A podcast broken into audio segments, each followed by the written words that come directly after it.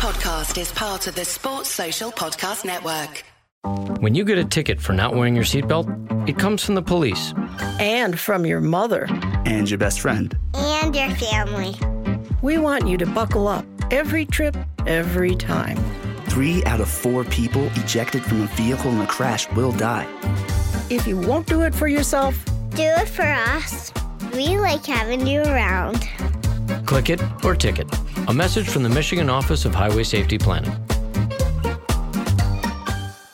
Hey, imagine if all your frustrations about advertising your business could be solved right now. You should know that podcast listeners are more engaged and higher converting than any other advertising medium. So try AdHub today and reap the rewards of Spreaker's self advertising platform. It makes it as effortless as ever to be heard by thousands, regardless of the listening app they use. Visit Spreaker.com forward slash AdHub. That's S P R E A K E R dot com forward slash AdHub and start using your advertising dollars in an impactful way.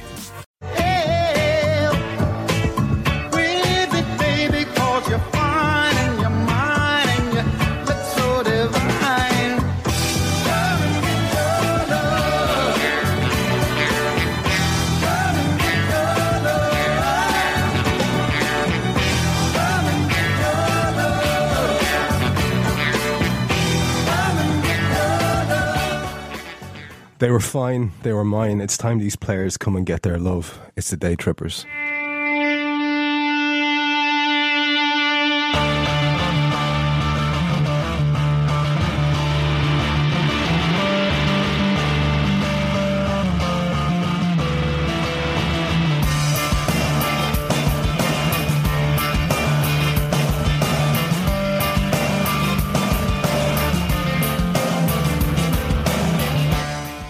When we last spoke, most of us were wary but perversely and seasonally optimistic about the games against Burnley and Swansea, insisting that they needed to be the beginning of a winning run.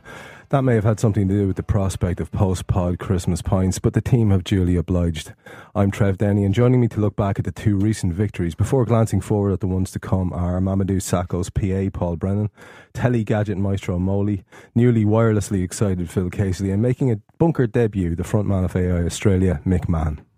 Right, let's look back at Liverpool 4, Swansea 1. Um, before we go on to pick the bones out of it in a few minutes, um, on the back of a narrow win over Burnley, that comprehensive victory and fine performance against Swansea felt like something of a return to form, I think.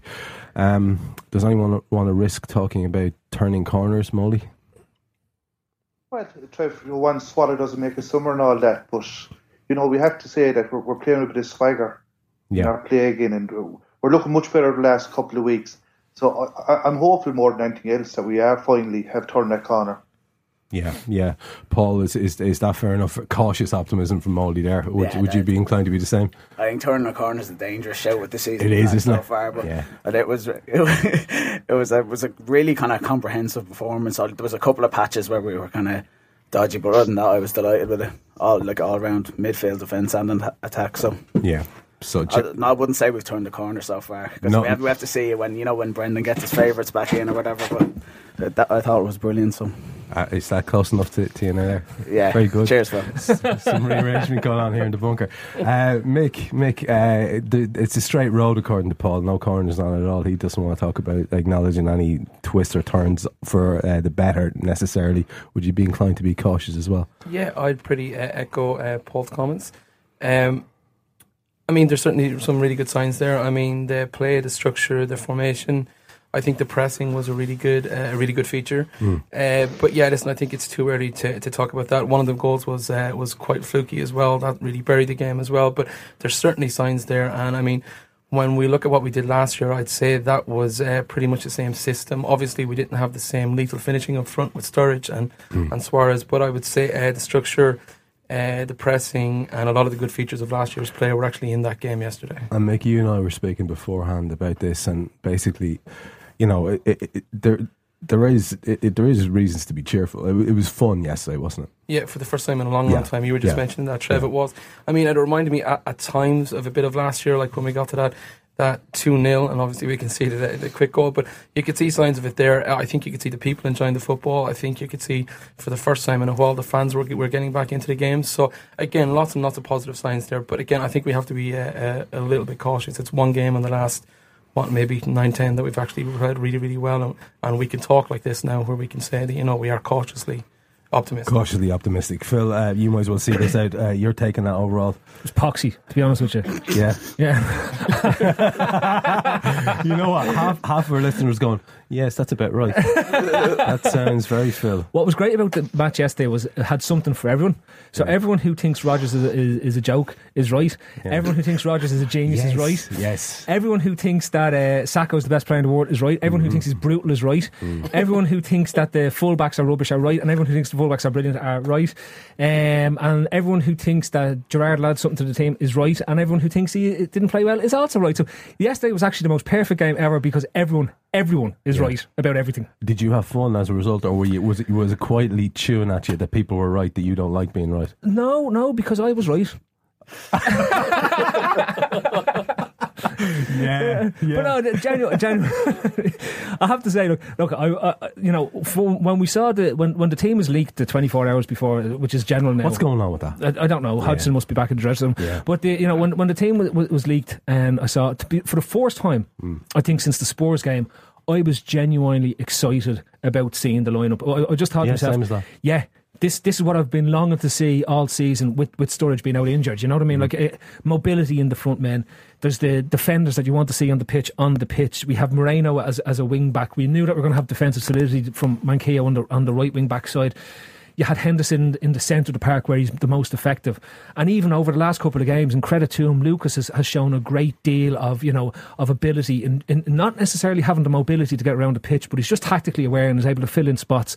Although he was a bit poor for the goal, but we'll get onto that later on. Mm. But you know, I was looking at it saying, of the players that we have fit and available, that's the 11 I'd want on the pitch. Maybe in a- different formation or something, but they are the 11 that I want on the pitch. So I was really eager to see how that they would do. We were speaking about beforehand briefly, and I think um, I was saying, I think it was it to you. I was saying, bar Danny Sturridge, that's probably the eleven that I want to see playing anyway.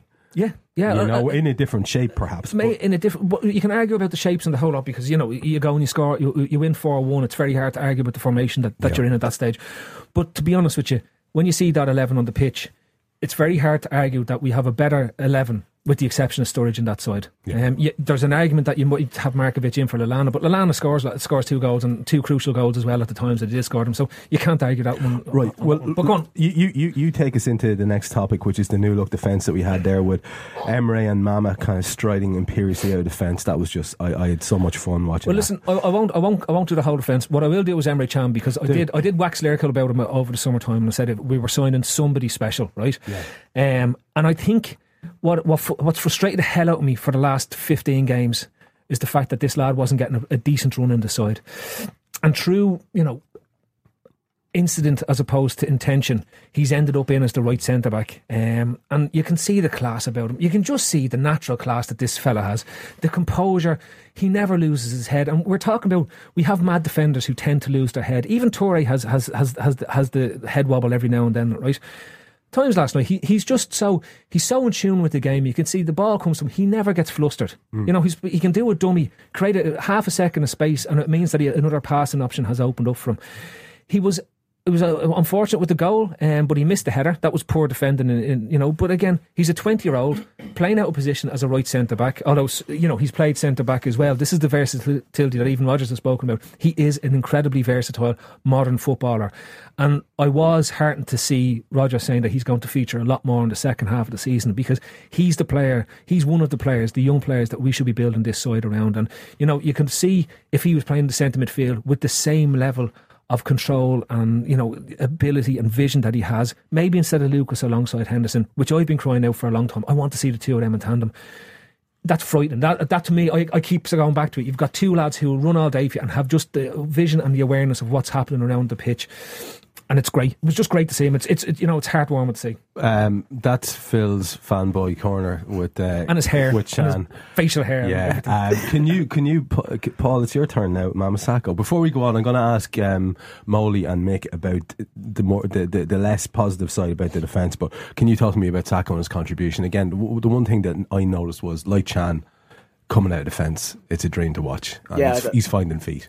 I think yeah, like like Can, um, for most of the game he was apart from the goal, I think uh, there was a, f- a few things wrong with the goal. I think Sakho was brilliant for most of the game, Hmm. and then there was you know the kind of five minutes of madness after we scored first, and they scored straight away, Yeah. and then when we tipped off, like they gave it straight back to Sakho, and I, I was I didn't like saying this because you know, we we know the comment, uh, you know we know a lot of people have made up their mind that he's you know like he's dodgy on the ball or whatever, and he passes it straight to uh, Bony, I think wasn't it?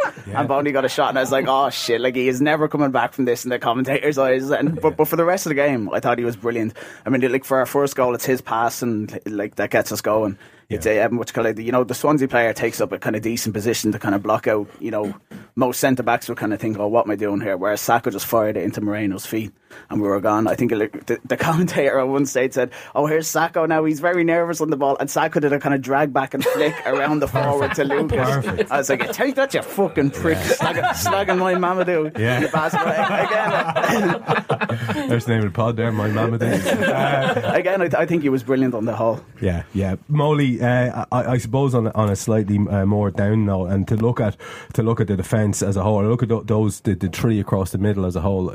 We can say what we can say about Skrtel. Um, he really looks like a more effective forward than defender at the moment. But like, Get in. What? Yeah, like Phil shout. But like, talk to me about crosses and Liverpool. You know, it's a basic thing, and we just can't do anything about it- It's it's horrible, isn't it?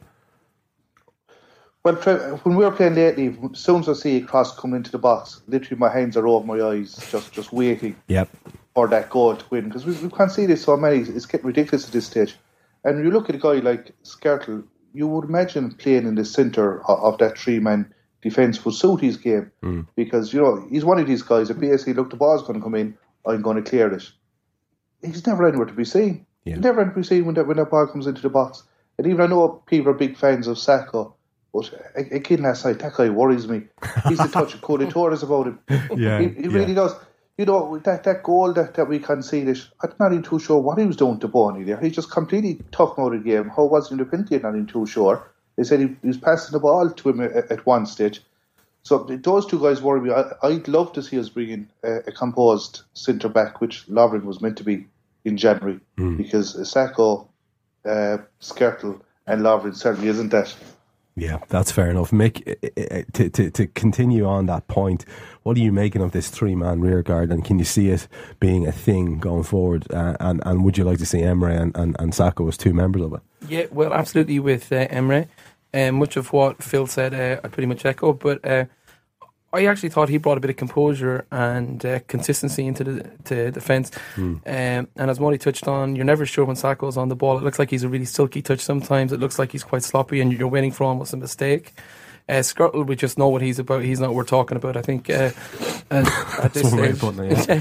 Yeah. But I just thought Can, you know, for a 20 year old, it was such composure, confidence, you know, uh, creating that extra bit of room for him. And I just felt, I didn't feel assured during the game, but I felt lo- less dodgy of any defence since uh, Carragher has basically been been in there. Um, in terms of overall performance as well, I thought the first half, up to the first 60 minutes, I thought really, listen, these guys haven't created anything. We looked really, really solid. Uh, I thought the game opened up a bit, and we might touch on this a little bit later, but uh, I still think Lucas's legs is going around the 70 minute mark. I thought the game really opened up then, and I thought then the guys got a bit exposed at the back. But if they have proper protection, a proper defensive midfielder in there, then I mean, it looked pretty, pretty solid for, for the three guys that we actually have there. Yeah, fair enough. Um, unless anyone else has anything to say on that, have they?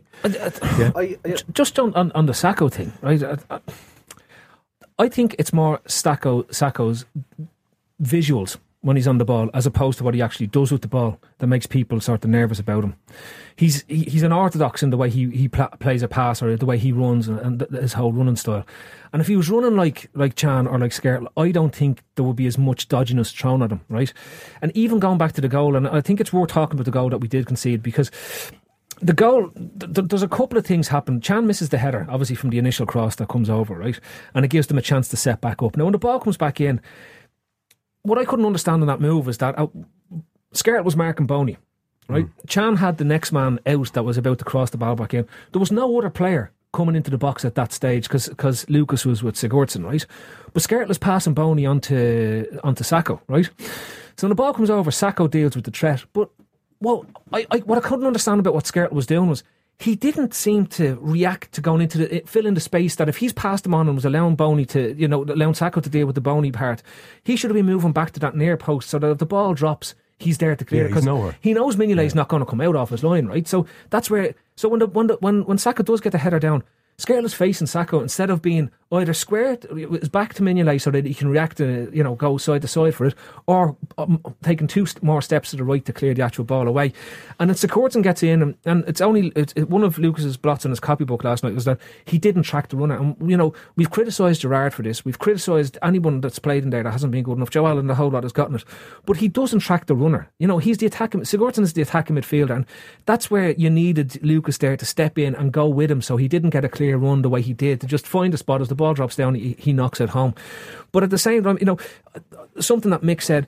I think anyway that back three was the best defend as good defensively as we as we've played all season. I think we, we didn't cough up any real clear cut chances apart from the the Sakho pass directly after that, that equalising goal. And as much as we've all got our hearts in our mouths, there's an awful lot of this that comes from the fact that every time we've played this season, we've looked vulnerable on crosses. We were we were a lot more solid on crosses last night. We, we still coughed up a few, you know, chances that you'd be saying to yourself, "Ooh, don't know about that," but that will build. The confidence there will build if those three are left to play and build a relationship together. One of the biggest issues that we've had defensively, and, and this is no no slight on the manager or any of the players, but we've consistently chopped and changed and chopped and changed and chopped and changed and chopped and changed and we haven't put the right players in. So now we've got the right players in there. Let's leave them in there. Let's let them figure out how to play together as a unit. And if it's still not good enough after five or six, ga- six games playing together, then you change something around. But you don't just change it for change's sake because the two the two young wing backs that are there, you've got a, you've got enough to, to cover the, the, the tree in the in the centre midfield, and we need to now let something bed in and try build something because if we keep chopping and changing the defence, the thing about Chelsea, I was looking at the Chelsea thing. Chelsea, while they've rotated around most of the players, they've had very little rotation in, in the back 4 um, and you know that because you build up a relationship, and only once you have a relationship built up what what your first back four is, or back five, or what, back three, or whatever way we're going to do it, then can you start moving players in and out for the occasional game to give them rests when needs be. And it, it's now is a, it now is a chance to, to, to bed something in that looks like it has foundations, uh, solid foundations. Because the one thing our defence hasn't had all season is solid foundations, and maybe just now we've got the right three in those positions. Well, we're going to talk later on about how likely or probably unlikely it is that those guys remain in situ. But Paul Manquillo and Moreno, um, these guys look really, really natural. Um, they have to be our future. Uh, Moreno, another goal, a really good rating display, solid defensively. The, the, the younger chap on the other side, Manquillo, energetic, positionally sound. I rate the man highly, even though a lot of people seem to give him a lot of guff. Um, they have to stay in situ, don't they? Like, I mean, they really are our best options. Yeah, they're like I, I love the two of them. I, lo- I love their kind of like the, what I'm in love with the two of them. not Mamadou level love, but I love them anyway. But uh, which, yeah, I love I love the the attitude that they have towards kind of defending. Like it, it's real. It's like it's like they're taking it personally when someone tries to go past them. Hmm. It's not like like like you know, uh, Glenson. Like we know when you know when people go past him, and he's gonna oh okay, and he's he's kind of jogging back. Yeah. It's not like that. I think the two of them, both of them, have brilliant kind of recovery rates like when they're defending. Like we, we saw there was one time I think it was Routledge got you know it looked like he was getting at Can had him isolated and from nowhere Manquillo just goes goes in and nicks the ball Yeah. off him. I think like I was I was interested to see how Manquillo do because I think when you know trying to create something in the final third I think that's his big weakness when he does get up there. But he does. He has the engine to get up and down, and um, he has the mobility that can, you know, he can occupy defenders. He can make them think about things when he's moving off the ball. But um, and again, I think I think he kind of showed that he didn't do really much with the ball. But there was quite a lot of times when we got it into the box, and he was sniffing around. I think he was sniffing around around and about for the first goal. The one that Lallana blazed over the bar, he was in the box again there, As he So- often is, yeah. Yeah, so I think he, he gets up and down really well. He just he he could really do with improving his his kind of his final ball Yeah. and his decision making in the uh, to be more positive with his decision making in the last third.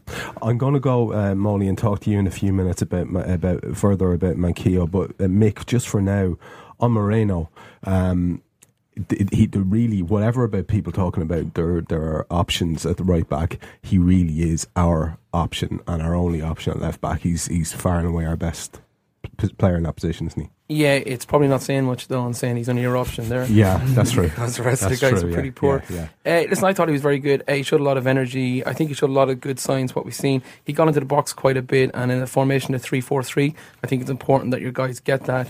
Um, I think he gave wit to the play, which he normally does. I still think he has a bit to work on. I feel when we're going forward in a, in an attacking sense, Hmm. I feel sometimes I look that he's always going to take the guy on the outside and whip it in, or he just tucks inside and plays a simple ball to Lucas there. So I feel he can interact with those players around him. I hope he can grow with the likes of Coutinho, Lallana, because there's a lot of uh, intricacy there, uh, delicate passes, quick movement, uh, and I I don't feel he reads that play well. So I think there's a lot to work on uh, in the attacking sense, but I think he can get there. It's not something that he can't work on. Defensively, I, I think he's quite good. Uh, I, I also think the two guys have a great balance, uh, Manquillo and Moreno, and I think that's mostly down to Manquillo. Um, you know, I think Dave Hendrick on the AI podcast talks about it quite a lot. But uh, when you have these attacking wing backs, you have to have the other guy that's actually holding back. I think Manquillo does that really, really well. And one other thing, just quickly to touch on Manquillo, is um, in the club and for a long, long time, I think he's got one of the best one-on-one skills when he's defending. and one of the really important things that he does as well is, I feel when somebody's crossing the border, somebody's actually taking him on, I feel that he does something uh, that that is really quite basic, and you're actually taught that at quite an early age. But he actually cuts the angle off as well. So as a guy's coming in to do it straight down the line, he's not only closing him down because Glen closes people down, but he gives them ages of space. He he just ver- and he's very cute the way he does it. He just narrows the angle, so all of a sudden it's just bang. You just don't realise that you've actually got no room. Uh, so I think he's doing that really, really well. I think these guys have got to be our right left backs, or if we're going to be playing them wide in a, in a three four three, I think you're right. I think they're really important, and, and they should be the two guys that that we use and push them forward. Yeah, yeah. Um, Molly, just before we move away from those two guys, and I wanted to ask you about something I've been hearing uh, rumours about during the week, and I'm hoping it's complete guff. Um, but this uh, story, for what, what it's worth, about um, Manquillo's contract, um, perhaps not the option not being taken up um, to extend it further. Have you heard anything on this? Well, thing I've heard regards that is uh, Manquillo is feeling a little bit homesick. You know, it, it, it, you have to remember he's only a young kid. He's over in no country and trying to settle in. But I- can't see his loan being cut short anytime soon. I expect the club will probably wait till the summer and see how he's feeling then. And you know, is the homesickness still there? Is it affecting his game or not? But I can't see anything happening this January anyway. Yeah, yeah. Well, fingers crossed. Um, Phil, we'll move it a little bit up the pitch now, unless there's anything else you want to talk about in regards to those two, um, and have a look at Jordan Henderson. He's back in the middle. No coincidence, really. He's back on form alongside Lucas, who I know we talked about him um, a few minutes ago, and you mentioned, you know, and, and Mick's mentioned as well that his legs perhaps go at a certain point, but when he was efficient, he was quite efficient, um, in my opinion. Uh, would you agree with that? Is it a sign for Brendan? in, in relation to, in relation to yeah is it a sign in, in relation to Stevie and the use of Stevie Hallelujah, it's a sign, brother. well what do you think Um, yeah, I suppose if you're not going to play Emre Can in the centre midfield alongside Henderson, then the next option for me in that setup has to be to play Lucas because I don't think Steven Gerrard is a viable option for as a 90 minute player, and I don't think the way he he wants us to play, right, fits his game. I don't think with the three up front that we have suits his game. Um, and to be honest with you, I just don't see where he fits into the team at the moment because it, he, he's he's like a fish out of water. As, as I said, there was at one point last night there was an opportunity to bring him in, and that's when it went completely nuts. When when it was just so open that it was just going up and down, and every everything was a counter attack, and that's this is your mayhem theory yeah, yeah. That's Yeah. Hmm. that's when he would have been perfect for the game. But when we were in control of the game, and you know more controlling than I've seen uh, our side for a long, long time, Hmm. he doesn't fit that. He's also he's just tactically unaware when he's playing in a two in the, in the midfield, and, and you can see the difference when when we play.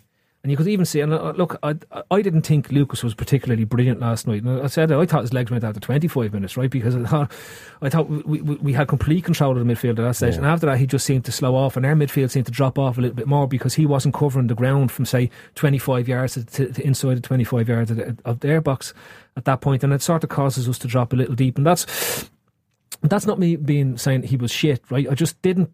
I, I thought he did very well in there. doing what he does did, Yeah. did, you notice the ironic cheer when there was a forward pass from on 60 minutes But I think that's bollocks, man. no, I, do. I- it, it, it, piss, it pisses me off. It's like, it's like you know, we've been giving away so many stupid fucking goals. We're playing sixty-yard passes to fucking nobody, Yeah, right? yeah, Knocking yeah. ball. Arsenal's second goal comes from a fucking haymaker of a stupid pass that gets cut out because you can read it from. It was like it was sent by fucking slow post for Christmas. It was that bad, right? Yeah. And they just break down the, the left hand side and they score a goal. We kept control of the ball. People were saying, "Oh, this is boring," blah blah blah. We were making chances. We scored fucking. Yeah. We scored a goal. Uh, it always felt like in the first half that we were going to score. Like uh, we were building it. We were we were playing with really good control in terms of what was going on, and we we looked to know what we actually looked for the first time in a long while that we knew what we were doing when we were on the ball and how we were going to break them down. And you know, going back to the idea of, of the, the two lads who are playing wing backs, they held their width, and it, it allows it facilitates Coutinho and Lallana to not have to go wide. They want to come inside all the time. So if you have two lads who naturally want who are able to hog the line and are disciplined in hogging the line, it gives Coutinho and Lallana more freedom than they than they would than they were getting, say, with Henderson and Markovic, because both of them wanted to come inside as well. And you could see that it was slightly different structured, and we were able to peg them back a, a lot better. And it was much better than say the, the, when we went to Burnley, because the Burnley thing was a disaster. You know, we were so blessed to come out of the Burnley match the, the way we did. Um, but that's what I'm saying. Lucas was very effective, and it gave in what he did. I just felt that he lacks mobility, and if there's one thing that, that, that does become noticeable as a game wears on, is that lack of mobility. Because when he, when he tires a bit more, it becomes more pronounced, and teams do start to get chances around the 60, 70 minute mark. If you have another midfielder, say we sign another midfielder, I'm not going to use somebody out of the squad, but say we did sign another midfielder who who who you know is a good centre midfielder and can play box to box. Then I think you see us go on again, that midfield go on again to another level because it just gives you that another 10% that yeah. we don't have. And another 10% that I don't think Steven Gerrard will bring to the game. I don't think, I, I, and again, I'm not sure Joe Allen does because he, he will lack physically against the bigger bigger centre mids. So the only real option is Emre Can, but we've, we've, said that we want to keep our defence the way it is. Yeah. So you, if you move him, then you're changing the defence again. So, um, Molly, uh, there's a hell of a lot more than a ten percent differential between Jordan Henderson uh, uh, as a right-sided wing back and Jordan Henderson in the middle, where he was superb yesterday. Um, it, it's lovely to see him doing what he does uh, properly again, isn't it? Yeah, but he, he looks a better player without Gerrard in that team. Yeah. If, much, much the same like, like Lucas. When Gerrard doesn't play, it seems like Henderson steps up that level. Lucas even steps up that little bit of level. All right, he's still not a great player, let's be honest with you, but he's much better than, than he is when, when Gerrard is in the, the same side. Mm. So I think that has to say something. Personally, probably like Phil, I think the writing's on the wall for, for Stevie at this stage. And you know, he's been a legend at the club and he'll probably go down as maybe our best ever player. But I think he needs to take a, a time on that, that subs bench and leave Henderson captain SI, leave him in the middle. And as Phil said, maybe give Can that chance to partner him in the midfield. Yeah. Yeah, well, we're going to. Well, I suppose we're going to come on to, to, to that. We're looking forward to the next match and talk about p- uh, potential selections there. Um, but speaking about lads who actually were there, Paul, um, both the lads there have touched on Lucas and Lucas's work in the game. Um, like to look at the positives you know, he, he he was very disciplined in terms of that thing that he does with giving away fouls. That was that was impressive. you know, he he didn't do much of that. Um, he did use the ball very tightly, and like you know, for a lad who's supposed to be uh, bollocks completely, I, I, thought his energy levels were decent over the ninety. You just don't agree with that he was bollocks, do you? I T- come on, come on, come on, come on, come on, out uh, off the wall. Off the hosting wall, give us give us your opinion on Lucas. I thought I thought I was I was delighted with him. I thought I thought he was a hell of a lot better than I was expecting. Um, personally, yesterday I was delighted with him. Uh, yeah, okay, there's so much more he could give, and yes, he does turn inside. Even contrary to what you're saying, he does turn inside, and I think the crowd were actually having a genuine laugh when that ball went forward from because he, he always takes the, the more the more. Uh, Two weeks ago, he had a shot. Yeah, he had a shot. two shots. Could have scored twice. But uh, look, I suppose what I'm driving at, Paul, is he didn't turn backwards with them. but like, yeah, he didn't properly turn forwards either. What I'm saying, Paul, is you know, look, if if this is the future uh, or the immediate future, it's not the worst, is it? No, like I, I think, I think when you when you surround Lucas properly with players, I think he can do it. He can do a decent job for you. Yeah. We know he's not like he's not Mascherano in terms of positioning or anything. Yeah. But he, he is he is diligent enough. Like he wants to like he wants to do his best to kind of plug any gaps that he sees. I, like I think I'm a, I'm actually quite a fan of the way he distributes ball. I don't think he did like he, he was particularly adventurous last night. Yeah. I don't think I don't think he needed to be. I think the way we popped it around, we got around Swansea anyway. We didn't have to necessarily go straight through them through the middle. But um, Yeah, like I think uh, he gets the ball, and I think he, I think he does look for a forward pass. There wasn't many of them on last night, but the thing about him is he'll move, he'll just move the ball as quick as he can. Then, if there's if there's no immediate forward Which pass, suits us he'll- yeah, he'll yeah. recycle it. Whereas I think of coming back to Gerrard again, I, I just like I, I think he Gerrard dawdles on the ball. Sometimes Gerrard has the ball at his feet, and he's kind of pointing at people. You go make that run out to the corner flag so I can ping it. And he's like, oh, just just move it on, like move it. move it on, move, get some more space to see if he can play something. But I think I think Lucas does keep it kind of nice and tidy, and I think the team shape yesterday helped him. We were I thought, thought we were really solid, and I, I think that I think that did help him. And Henderson obviously does a lot of running, they up and down the pitch. Or like he was, he got the assist for the first goal. He was everywhere. So um, yeah, I, I think Lucas can do a good job as long as like he's surrounded by people who are. Who, who won't leave him stranded, and Henderson didn't. So Yeah, we'll speak. We'll, we'll be speaking about team shape more when we talk about um, Brendan and his, his tactics later on in the match. Actually, Paul, before I move on to make, will you close the fucking door because it's freezing? Uh, I'm actually freezing. I'm, I'm, I'm shivering. I'm not well. Thanks, This Paul. is, this is, no, you, you haven't got this set up. No, we're not locked in. Buffalo Bill, wait, wait. the Jose Enrique bunker. Right, we, Puts the lotion on we've got him, Phil. We've, we've got them both. in the pit there, Paul. Suso's waiting. Mick, Mick, you picked a bad week, Mick. You picked a bad week. Um, Is that a new hat you got for Christmas? It is a new Boblin. It's class, isn't it? Yeah, it's a yeah. Boblin. Yeah, thanks. Yeah, yeah, I'm happy with that one. Um, right, Mick, Looked like something out of South Park. Oh my god! they killed Kenny, you bastards! hey, respect my authority. Uh, uh, Mick, Lallana and Coutinho, absolutely top notch displays from both of them. It was lovely to see them um, doing their thing and free to do their thing, which was based on the platform that was behind them, I suppose, uh, for, for the most part. Um, moving freely, passing the ball beautifully, uh, dribbling with the ball. It's uh, it gives us a completely new dimension, and it was part of the fun factor, if not the fun factor, wasn't it last night? Yeah, absolutely. It was much like the the front three we had last year. Probably not with the same quality, but um, I think the platform, as the guys uh, comprehensively covered, was set in front of them. Mm. I thought Henderson, uh, Lucas played it really, really simple, really straightforward. Uh, Henderson did get forward a bit. He did have an assist for the first one, but I think he chose his moments to move forward. So I think there was a good, a fairly good, solid structure behind them. But the movement up front, I thought was exceptional. Yeah. Um, with Lallana Coutinho, obviously the two guys who stole the eye, particularly Coutinho, I thought he ran the show. I think where he's playing, where he's playing, um, which is probably I don't know if you say the apex of the diamond or, or where he drifts out. It's probably hard to, to pin where he actually plays, but I like it as he's playing as a slightly uh, advanced midfielder and he's linking the play up. I think he turns defence into attack very very quickly. I think he knows when to take on a guy.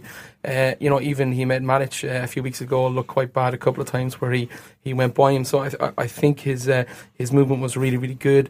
Uh, just to touch on, uh, I suppose a slightly different one we get on later, but I thought one of the things that really helped the two guys, both Lallana and Coutinho, was Sterling's movement. Uh, he didn't really catch the eye as the man of the match performer last night, but um, you see Lallana's uh, second goal. Uh, Sterling makes a really intelligent run. It's pretty much like something you see Suarez do, and it's something that I, I just look at this. I, I think if Balotelli was in there, there's no way in a million years he makes that run. Yeah. He doesn't have that intelligence off the Well, ball. well, like you say, we will speak about Sterling individually and, and about that particular point that you're making, which is a good one. But it, it goes back to what you're talking about. It's a it's it's it's, it's a trio, and they're working. Really yeah, absolutely. together. and I think they are uh, linking quite well. Uh, Lallana last night, I mean, even though he play, he did play really, really well. I mean, the first one where uh, he, harassed the ball, pressed the ball down. I mean, I was really happy for him because no one works harder than him. And sometimes he's running around like a fucking lunatic, you know. Mm-hmm. And you're thinking, what are you doing? A guy just just drags it back and he runs five And yards. can, can I ask you, which did you enjoy more, that goal or his second one? Would you Oh, say? the second one for Really? sure. Oh, come on. The first one's just a funny one. Like you're It's just much better looking- crack though. isn't? Molly, is it tr- is it true that we lodged the bid for Fabianski after Roger saw that? Well, what was he doing last night? Like he, he actually turned, saw Lallana run towards him, and thought, Yeah. "Oh, I know what I'll do. I just hit it off him." I couldn't believe it. yeah, he's, he's, had, he's had a full on minion later, bless him. Uh, But the way Lallana pressed it was really intelligent, like because he gave him, he kind of he cut off the pass to, Out to to, left, Fabianski's Oh, right. he did, Fabianski, though. He did. He- well, he did. Well, he did cut it off. Fabianski just went for it anyway. Well, like, on, on one side, it was like, uh, "D- don't go that way. And the other side of the pitch where Fabianski could have won, but no, I just hit it off Lallana.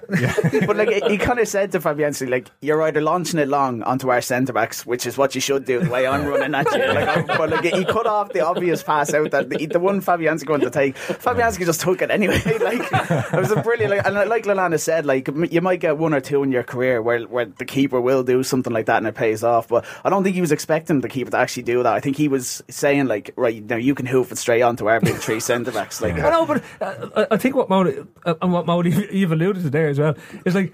It's the stupidest pass to play in the pitch. Just like, you can go anywhere. I know. Anywhere. But he goes off Or he the on the other side. He just could, like, the whole Centenary stand was open. To, like he could have kicked it all the way down. You know where Mignolet looks to pop it all the time. Yeah. Road, road three, fucking KM, anywhere down that way. for a corner, Yeah, you know. yeah. And it's just like, what are you doing that for? And then, then it goes in, and then you see him going, oh god. Oh, shucks. But but but but but Molly, as I said, as I said to How Mick, that as I said to Mick there, it, it was more enjoyable almost than the second goal, just for that reason. The crack level was through the roof, wasn't it? I thought, but I, I did enjoy the, the second goal more, just just for that Coutinho's back heel. Oh wow, yeah. He took out maybe was it three Swansea players just with one little back heel. Yeah. beautiful stuff. So I, I thought that was fantastic. Yeah. But you remember the, the, the one uh, in the first half where the trademark Coutinho flick nearly came off again? Yeah. Oh, unbelievable Ah. trademark after two. Yeah, yeah, yeah, yeah, trademark. The Coutinho. we call it the Coutinho. He pulled off yeah, the Coutinho. Yeah, yeah, yeah, he, yeah. he got the debt in front of his name now. That's how good it was. Yeah, that was that was exciting. Yeah, That it was, it was, exciting. it was a great the Coutinho he pulled off. It was the great the Coutinho. Um, uh, speak to me a little bit about that about that second goal. Then, Mick. You were talking about the movement between the the, the front players. Um, you're right. Sterling's run is very important for that Lallana goal, isn't it? Yeah, absolutely. Um, and as the guy said, it was a slick move. It reminded, reminded me so much of last year.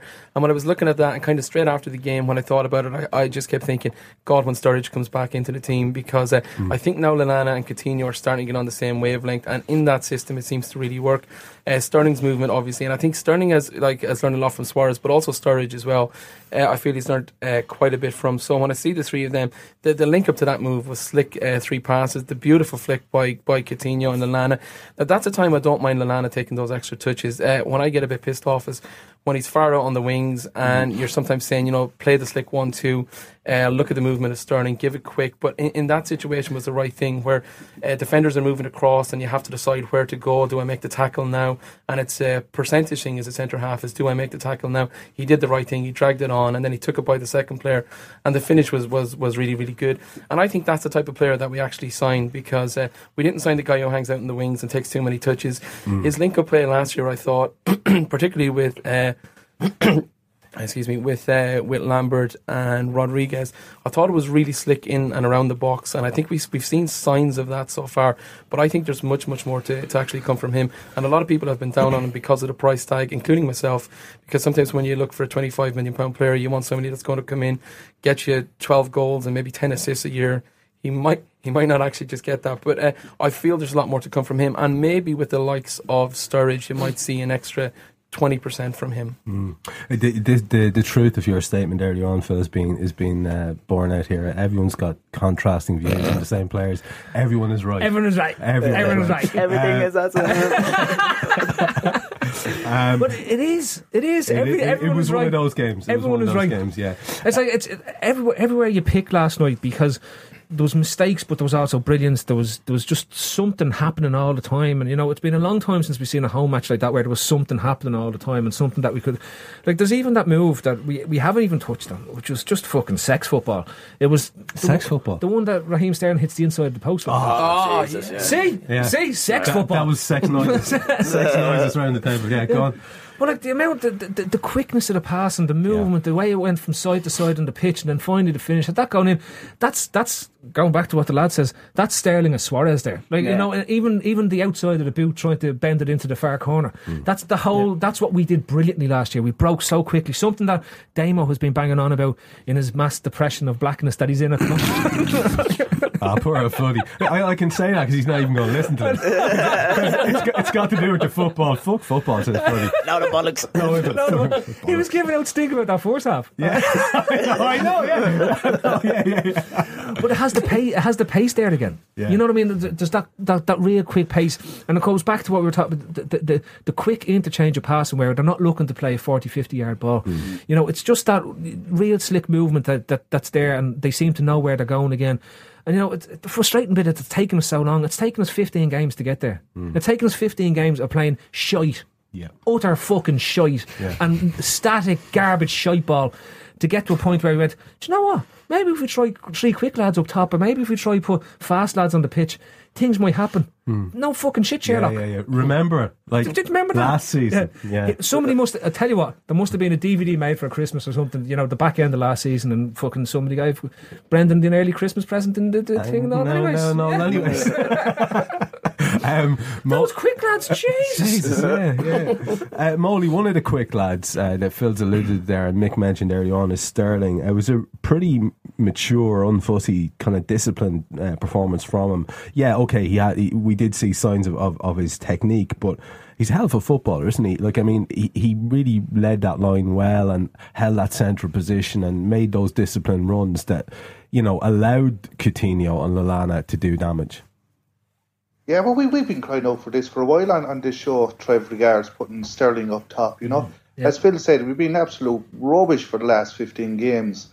And it was the last, what, probably four games ago, Rodgers finally decides to put a quick lad who has a bit of technique, who has a bit of guile, who has something about him in, in Sterling up top, and is finally paying dividends. But still, Phil said, why, why didn't we do this, you know, 14, 15 games ago? Yeah. When, when Sturridge was first out, the first thing we should have did was put Sterling up top. Mm. But look, that that's that's done now. There's nothing that we can do about it. All we have to do is move forward. But you know, Sterling, what a lovely footballer he is.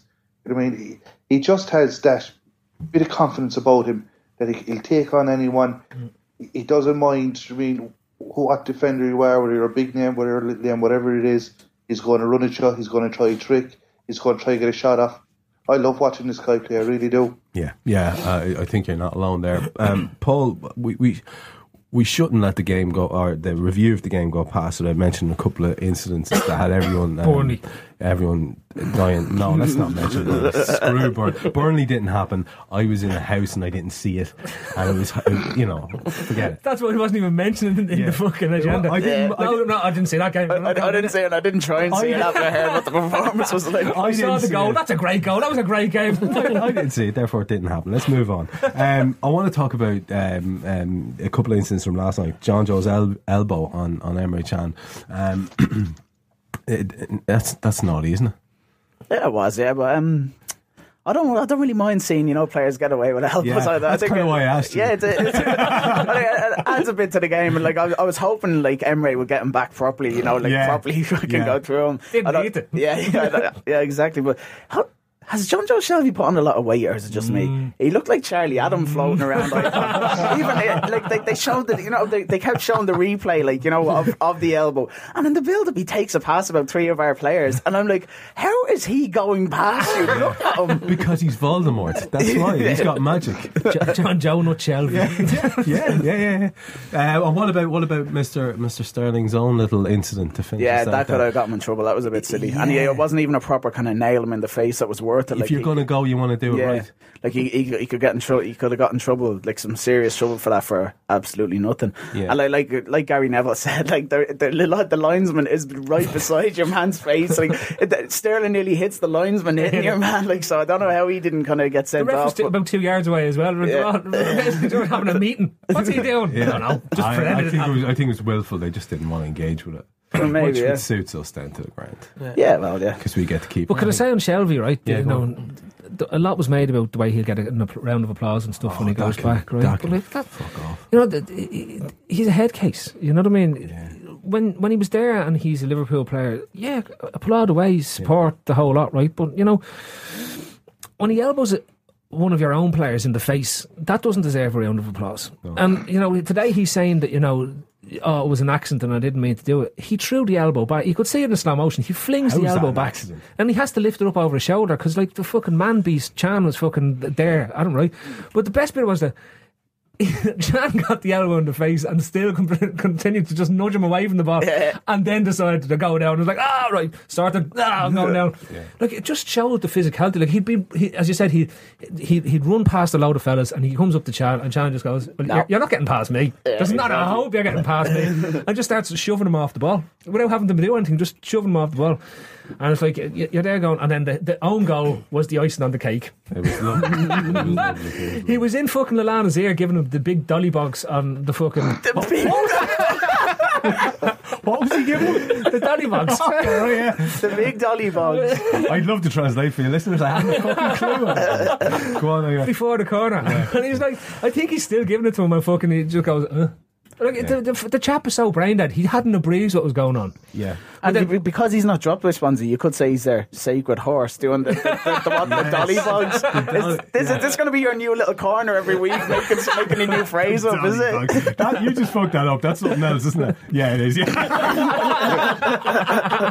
oh, that's brilliant. It's, it's the day drippers conundrum. Get your, oh, get your answers in tomorrow. What the did dolly box. filming? What did film filming? Okay, let's look forward then to the next couple of games. We'll focus mostly on uh, the Leicester match, but we'll also have a a little look forward to the FA Cup tie as well against AFC Wimbledon. Um, make a repeat of the the result in the Leicester game of, of, of the previous fixture against them would be pretty welcome, especially on the back of last night's win. Um, I think we definitely hope for a more impressive display. Uh, Leicester, despite the low league position they have, have just no, uh, notched a win there against Steve Bruce's uh, crowd. Um, how are you feeling heading into this game in terms of your, your optimism les- levels uh, of us getting a result? We're pretty optimistic for the first time in a while. Yeah. Um, in terms of what you said, yeah, the result would be good. What we got against Leicester the last time, but I thought in terms of performance, it was really poor. Uh, we gave away a lot, an awful lot of the ball. When they got a man sent off, we finally buried the game. The scoreline was very flattering the, the last day. It wasn't an enjoyable game. No. it was the exact opposite of last the night. exact opposite yeah, of last night. So yeah, but listen, really and truly, like I mean, in terms of the dangers and their pros and cons, like I mean, uh, that guy Ulloa up front played uh, started very very well this season, but he hasn't scored in a long time. Guy uh, Mahrez has got an assist and goal, uh, an assist and a goal in the last two games. But I mean, bar for that, you did mention the beat Hull one 0 but the last two games they've lost. The the you know the fact of the matter is they're bottom of the league. Hmm. They're bottom of the league for for a reason. They they did start the season quite well, but as as an awful lot of teams come up, they do huff and puff for the first few weeks. I never like to get one of the promoted teams in the first four or five weeks because I feel they run around. They're more they're motivated. They're just high on every. I don't know what they're high on, but they're high on something because they cover every blade of grass. They're like they're like Atletico Madrid on speed uh, for the first five or six Yeah. weeks, but that Yeah. kind of dies, and then the quality just kind of kicks in. So really and truly, like I mean, they did have a good performance against Hull, but if we play, I mean, 80 90 percent of the way we played uh, the last day, we should be beating them and beating them quite comfortably. Just want to point out, we aren't Well- saying that Atletico Madrid have a doping program or anything Definitely like that going not. on in That's- Spain. that's not what we're saying. That's not- Definitely that's- nothing to do Dr. with Fuentes' that. boxes. Sponsored by Dr. Fuentes. Uh, Paul, But we're uh, not saying that. Just Definitely pointing not. it out. Yeah, we're, we're not saying anything at all dodgy, Paul. So let's change the subject back to the actual match. Um, Powerade. Le- Leicester, uh, how how happy are you? Looking forward to that one. Of uh, how content are you that Liverpool get a result? Um, yeah, well, as confident as you can really be, c- considering our season. Like, uh, like that that game l- last night, like after the game, was kind of the most relaxed they've been since probably the Spurs game. Hmm. After the game, sitting back, not sitting back on Jesus, this area was crap. That was like we got away with this or anything. It was fairly comprehensive, and I, I'm just I'm really happy with it. The the only thing now is. Like, is Brendan going to keep it the same? I think as long as we keep it kind of as the same, as much about the team as the same as possible, I think we should we should be fairly comfortable. Yeah, yeah. Hopefully. Um, Molly, are you are you uh, are you looking forward to this with a with a with a, a smile on your face? And Yeah, you- we should have too much. We should, we should have too much for them, Trev. Now, having said that, I would be worried, just as Paul said last night, was the best we played since the, the Spurs game. And oh, I can't tell you how sick of that saying I was. We don't, this, this, elusive Spurs game that we played so well. Yeah, so yeah, I don't want to be six or seven games down the road and everyone going, Do you remember that Swansea game? yeah, it's so a really, worry. I'd like to kick off from there and forget about singular games and more so go on a run of games. That, that'd be much better. Yeah, yeah. Um, Phil, speaking about getting a, on a run of games, what do Leicester have for us to be concerned about? Mick Dr. as you are. um, oh, you're not dragging me into this yet. uh, Mick, mentioned our front man, uh, uh, Ulloa. Um, uh, what else? Mahrez and players. and other players. Yeah, I, I was so angry watching the last Leicester game. I haven't a clue who played them. I think that's fair enough. They were all just honest. running around all the time All and, and being running. good, and we were being crap like against Yeah. Leicester. So, uh, you know, when you, you're just there going, "Fuck's sake!" Yeah, well, it was the likes of Vardy and that that really do hurt us, Yeah. isn't it? Because they have a right go at you, Yeah. you know. And But going back, I, I think looking at it, I would imagine for the, we will probably see the same lineup that played against Swansea, right? Because Brendan has an excuse to put Gerrard and that back into the team against Wimbledon on, on the Monday, and assuming that they play well and win the match against Wimbledon, he then has the excuse to put whoever plays well in that t- team back into his league team. So, you know, he can be seen to you know be ke- keeping the fans on side and the whole lot by playing the same team that won against Swansea. he knows that nobody's going to be you know, Bar Skrtel. Yeah, yeah. Well, Bar Skrtel, yeah. Yeah, yeah. Uh, Bar Skrtel. That's like a team. Yeah, it is. A bad Slovakian. and, and and you do you think that's likely? Do you? With all those boys lurking around, But waiting? yeah, I think Touré will play. I think Touré. I think he'll just make a straight swap. He'll put Touré in for Skrtel, Hmm. and he'll play the, the the back three.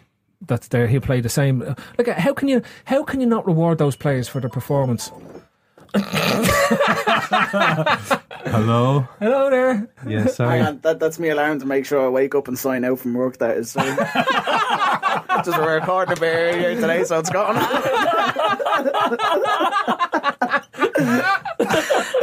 Sorry about that, lads. he sent an email to the machine. Log off. oh yeah, no wonder you couldn't print off an agenda for me again. Um, But yeah, you know, I, I genuinely I think that if if if there's a time that he's going to play that team and and and, and you know going back, I think they deserved it. Like they've just beaten Swansea four one. They've put in their most comprehensive performance at home. We've scored a load of goals. They they're young. They're a young side, right? And they, Young lads. young lads, and they shouldn't be fa- like given that most of them haven't played in hundred years. You know they won't be fatigued having to play two games in quick succession. And why not play against them? Why not give Leicester something else to think about? Leicester are coming thinking like the last time we played, we played the Lambert Liverpool, right? Hmm. And now then they will not be looking forward. Like they, I think did they play three at the back the last time against us? Don't can't remember. Neither can I. They were just Leicester players. But they, there was, but like, th- you know, literally, if we play that three up front, we're going to cause them a hell of a lot more problems than we'd caused them the last day. Hmm. But Phil, do you not get the feeling that like it's all going too nicely at the moment, hmm. and we're Liverpool fans, and we can't have nice things? So like he's not going to keep it all the same. He's going to put Lovren back in. He's going to put Gerrard back No, in. I- but- and then Leicester, they're doing too poorly for us to beat them. Like they're bottom of the league and they're crap. So like, it, it just screams kind of like this is the this is the kind of thing where you know Liverpool's shooting. Ah, we just have to turn up today, lads. And then hmm. fucking Vardy runs around. He's a pain in the hole. And Mignolet punches the ball into his own net. See, the, the, the best thing, the best thing Rodgers could do for, to stop that is stick up the Wimbledon team in the dressing room and say, right, these are all the lads playing against Wimbledon, and you have Glenson, and you have Gerrard, and you have all the lads, knowing that if that will then eh, straight away will get the fucking players to go out and put in the performance that they need. That they can't be complacent because they know that no matter what they do, they'll be dropped for the following league game. Well, no matter what they do, they'll be dropped for the following league game. But you know, the, it, it, I just think that we have to. You have to reward those players. You have to reward them for the performance they put in. Yeah, you, you can't. definitely. You can't not. You can't go back and replace them with all the fellas who have who haven't played well for the whole for the course of the season. Mm. After the back of the performance, like what what incentive is there then for those players to do well? Like Rodgers himself said, he had to he wanted to change around the team. It's a busy spell, the whole lot, blah blah blah. He's a 34 year old centre midfielder who will be better served coming off the bench and impacting games when he can with 25 minutes or so to go. At worst, that will get the player's confidence back. So when he goes back in for 90 minutes, he's going to have a better effect on the game. And that's like that's the way we should be using Gerrard. The way City have used Lampard to great effect. We just we we're burning him out quicker than he should have been burnt out. To be honest with you, right? Um, and we want him to have a good second half of the season he did last year. How do you do that? You, you conserve him. You use him. You use him wisely in this in, in this team. You can put him into that front three if you wanted at, at uh, points. Do you know what I mean? Mm. Like, who But the, would- the, who- the fact that he didn't come on that kind of says to me like that's why I'm kind of thinking, oh, he's going to put him straight back in against Leicester. Mm. I'd say it doesn't if- matter how if, well if he does, if he does, he's going to drop Lucas because Lucas has played the last three in a row. So, so Gerrard and Henderson. Yep. Hmm. And that, that worked really well in the World Cup. It was brilliant. um, Mick, what do you think the likelihood of, of us seeing that team um, rewarded, as Phil says, and the lads keeping their place, obviously with, with the exception of Skrtel? And how likely is it, do you think, that Gerrard will come back in? When you say obviously not Skrtel, is he injured? Is he Suspended. He's- he's Oh, suspended. suspended. Okay. Remember when he pulled the shorts off your man? Literally pulled the Yeah. shorts off your man. And there's a big woo around Yeah, the crowd. the lads were delighted with your man his jocks. It was great, yeah. Um, anyway, mate. Yeah, listen, I think it'd be pretty similar. The only thing I'd be slightly worried about is if he goes the other way and said, "Well, these guys have played too many games. I want to rotate." Uh, I would do it the same way as the guys are talking about. Put out your your full strength team for this. If you want to bring guys in, that's for uh, Wimbledon away. Uh, you bring in all those guys, and I think you can make a lot of wholesale changes for a game like this. I think we can still make some small changes and win it. But do I think that's the right thing to do? And should we do that? Then I'd say absolutely not. But um, it is a slight worry.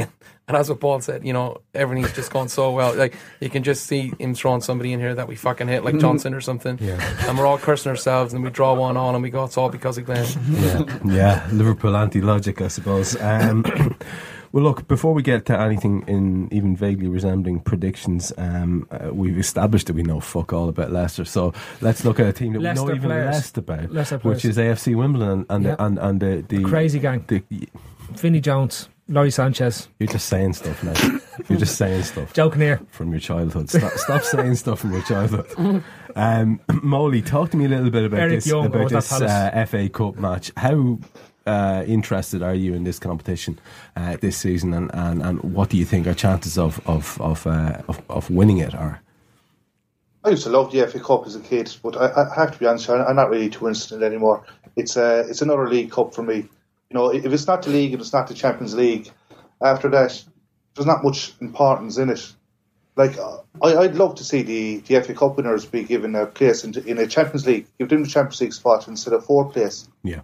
Maybe that would give it, you know, something, some reason to go for it. But at the moment, it's, it's just another cup. We get we go on a cup run, it gives us a bit of confidence going into the league. Fantastic, but if not, ah well. I take it from. Can you stop trying to kill flies in the fucking studio? I, I take from that, Molly, that you're you're uh, not particularly interested one way or the other. Is that is that fair to say? And as a result, then, would you be not particularly arse if it is a weakened team that's fielded? Yeah, I wouldn't be particularly arsed if it was a weakened team, and I expected to be a, a weakened team. Like I expected the Gerrards, the Lovrens, the Glensons to come in, which is a weakened team, as we probably look at it now. But I think we still have too much Obviously, I mean, we should we should be going through. And I said it would be nice to go on a bit of a cup run, but you know, if we are knocked out in the fourth or fifth round, I, I wouldn't take as a big deal. Yeah, um, Paul, there, there is there's a, just a feel about this with Adi Akinfenwa and the boys, uh, Faiwa and the boys. They, they, they have they have something about them. There's some sort of an une- uneasy feeling. I'm Like, a, getting like off a crazy feeling. yeah. Jesus Christ. Jesus. Like if they're a gang. Yeah, like a gang that was crazy. Yeah. Uh, anyway, uh, how are you feeling about this FA Cup? Um, well, yeah, I, I want to. I want to win. I'm. I'm. I'm a decent fan of cup runs. Like, remember, you had the two under Kenny, the two cup runs, and I liked them. The only, the only thing that was that I didn't like about them was the fact that they, were, they had happened in a shite season, basically. Yeah. Like, I, I, you know, a lot of people said no, it doesn't matter. Like, like that didn't matter. Like, because he, he was crap in the league, Kenny was. So the cup runs didn't matter. I liked them. I enjoyed. I didn't think it was enough for him to keep his job. Yeah. But like, if we can go on a run and keep the league form going, then I, I'll be delighted because I love it. But yeah, it does seem dodgy. This, this thing. Your, your man, like the, your man's getting all the publicity. The house that they have up front for him, like, and they, like I don't know where they get the jerseys. Like it's probably a blanket from the club shop. Your man is massive. Like, and is a unit, this and, and we probably will kind of play a kind of. A weakened defence against them, so Yeah. like you know, there'll be Skrtel jumping around. I'm like, uh, great, Skrtel and Lovren will be jumping around. I'm like fleas, like missing the ball and all. He's obviously going to bundle one in, but I'd love to go on a run and I I would play a kind of weakened team, but not not a kind of taking the piss team. I wouldn't throw a load of youngsters in at it or anything. Yeah. I, I would try and get the job done. Like Phil, are you are you scared of of, of, of the of Addy versus Martin? Um, No, no, Like, uh, of course, the, the Swansea subtext is there because he would have played with Swansea back in the day. Mm. Um, when I think uh, Kenny Jackman was the manager before the Swansea took off. And Kenny we're, Jacket. we're more in, in Kenny Jackman. in Jack. Is he playing Wolverine? Is he? Kenny Jackman. Kenny Jackman, he starred in a movie called The Swansea Subtext. Um, well, yeah. fucking hell, you're on a fucking roll tonight. Featuring Dr. Fuentes. wasn't Kenny Jackie by any chance? Yeah, it was, mate. yeah, yeah. yeah, so Kenny Jackman was manager, and and then, uh, but yeah, he was there with Lee Trundle and all, and, and Leon Britton who played against us the other night. So that's that shows you how well Leon Britton's done for himself. Yeah, Joe Allen was probably there at the time as well. Joe Allen. He would have been, yeah. Probably, I don't know if he was ten or something, but he, he What would have been size was your man when he played for Swansea? He- Like, he was was, he a normal human being? Like? he was. He was. He was like he was. He was himself and Trundle had a fucking rootless partnership up front at the time. They just couldn't defend to save their lives. So And did he eat Trundle? Is that where Trundle's gone? Is it? Trundle, Trundle was a big lad. Too. Os- osmosis. to be fair, Trundle was a big, a big lad. Um, Addy Lee Trundle, Akinfenwa. That's the player we're playing against. but, you know, yeah, it's like. In look, and I, I, wonder how long. Is this is on television on Monday, isn't it? Yep. Yeah, we're, we're watching it here. Come to think of it. Um, Are we? Yeah, yeah. but you know, you're gonna get all. Uh, wonder how many seconds into the game before we hear of the '87 Cup final or whatever year. Well, you've already started it. It's 87 years before the fucking- um, um, Dave Beasant will be in goal again, and, and, you Mick, know, Mick, I need to shut this lad no, up. but It was- it in uh, fairness, in fair, right at the end, at, at the end of it all, right, Rodgers needs to win a trophy to get people off his back in a way because the one thing that will always be thrown at him is he hasn't won a trophy. Yeah. right, uh, like a, a senior trophy.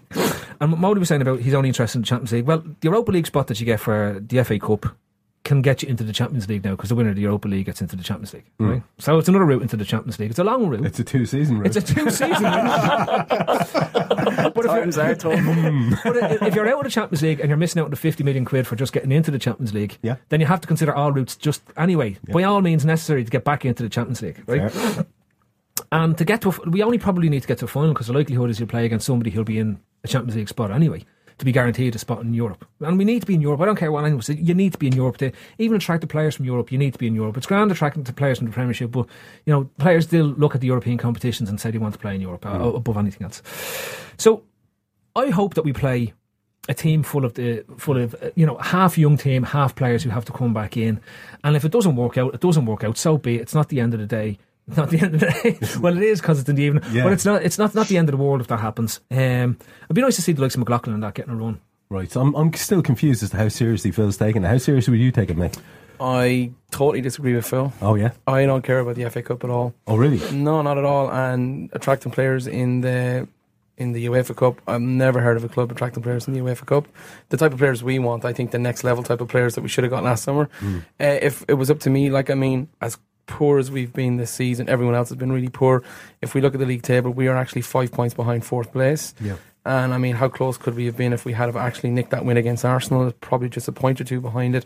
So I would focus all my energy towards that. And I'm not saying I would totally disrespect the FA Cup. I'd still feel a halfway decent team. But uh, as Paul said, if we get knocked out in the third, fourth, fifth round, I, I, wouldn't be that. Or sorry, uh, Molly said that. Sorry, I wouldn't be too too upset at all. I would just focus on the other ones. And I, you know what? If I'm not going to focus on the FA Cup, then we can say, well, listen, we've got less games. Maybe we can focus more on the UEFA Cup and look at that as our as our main run, As our and- route. uh, Uh, along with our Champions but League. You're echoing more, more or less what I said. Like uh, what I'm saying to you is, I don't see an issue in sending out a half team. You know, put in the kids, put in the things to go to Wimbledon. They should be able to, to, to beat Wimbledon. If they can't, they can't. So be it. You know what I mean? If you stick out a force eleven and they go out and, they get, and you get there's an upset and it turns out like you know, they turn you over by whatever happens there, it's worse on the effect for morale, etc. Than if you send out a team that's full of lads that are looking to get back into the side and also kids in, in the actual team as, as well because it's seen as a weakened eleven that goes out. People mm. forget about that quicker. Mm.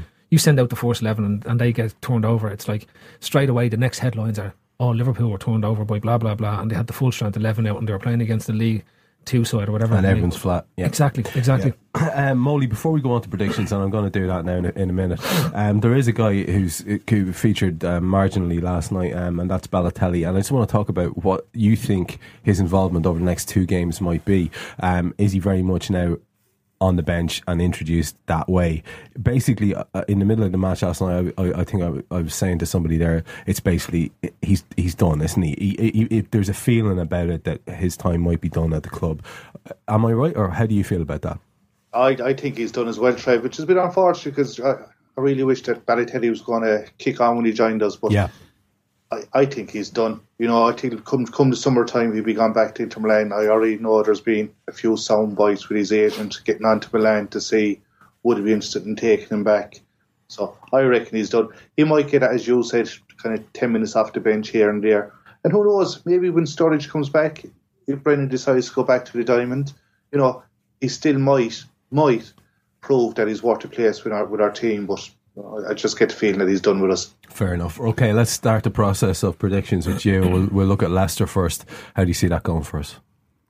Uh, well, we're, we're definitely going to concede, so that that's we know that hands down. So Right. we'll concede at least one. Yeah. So I'm hoping for a two-one win. 2 1 Liverpool. Paul, what do you think, Leicester? 3 1. 3 1 Liverpool? Yeah. Okay, uh, Mick? Yeah, I'll go for 3 1 Liverpool too. Okay, and Phil? You wrecked it. You were meant to come to me first. We won two games since you came to me for you prick. That's what I'm saying. Jesus. So um, I would say I think we keep a clean sheet. You keep- No. Skrtel's not playing. no. yeah, That but, happen. but Lovren might be. So we kept the You're clean sheet with with that? Sakho and Lovren before. So I will go. I think we win two 0 Actually, you're completely full of shit because the, the we change it two different ways, Whatever. so it doesn't really matter. No. Superstition's a load of bollocks. It's what Really, yeah. decided. But yeah, still. Uh, okay, so you're going. All right. Uh, I, I I think it's a Liverpool win as well. Um, I'm hoping it is. I'm thinking because that's the nine points that we need to get over the Christmas. Yeah. More than anything. More than anything, we just need to get Not those the nine, nine points. points that we needed to get back into contention for top four, like everyone's saying. We're a long way off that. T- I still think. But I'd, I'd look. I'd, I'd ignore top four. What Yeah. we need. Uh, We still have a few of that clutch of games to the batches, yeah, Batch. yeah, yeah. period. Bag. but no, the, the, the, like if you put here's top four. We need to get 44 points from 57 Hmm. to get to 72, which is more or less the points total you need to get fourth. So what's that? Do you not think that will be dropped much lower this year? No. Like, do you not think 66, 67 will get it? No. yeah, No. everyone's shit though. Everyone, like That's what I'm I- wondering, yeah, I, and I'll, I'll, so put. I'll put it this way: everyone's saying they're so shit, right? We need to get 14 wins and two draws from our I was last. say, is that 14, 15 or 14, 16? 14 wins and two draws from our last 19 games, or 15 wins to get, To get fo- what point To total? get 72, 72. 73 points. Arsenal need 12 wins and three draws to get that. Hmm. Now, if you're looking at 19 games and you're looking at Arsenal in the, you know, coming into the spell, 12 wins and three draws, that's Arsenal territory. But they're shy. It doesn't matter. They're, they're in. A, they're in a position now where they're heading towards two points a game. They're. I think they're on one. They're one win away from being on two points a game for their first half season total, And what about um? and we're ten points what off. about Brendan Rodgers' strong five second half behind of the season? Yeah, but they're only three points off. So they're, we're, we're eight points off. Is it? What, what are we on? Twenty eight. You need to be on thirty eight for the two Hmm. We're points. still miles off. Yeah. yeah.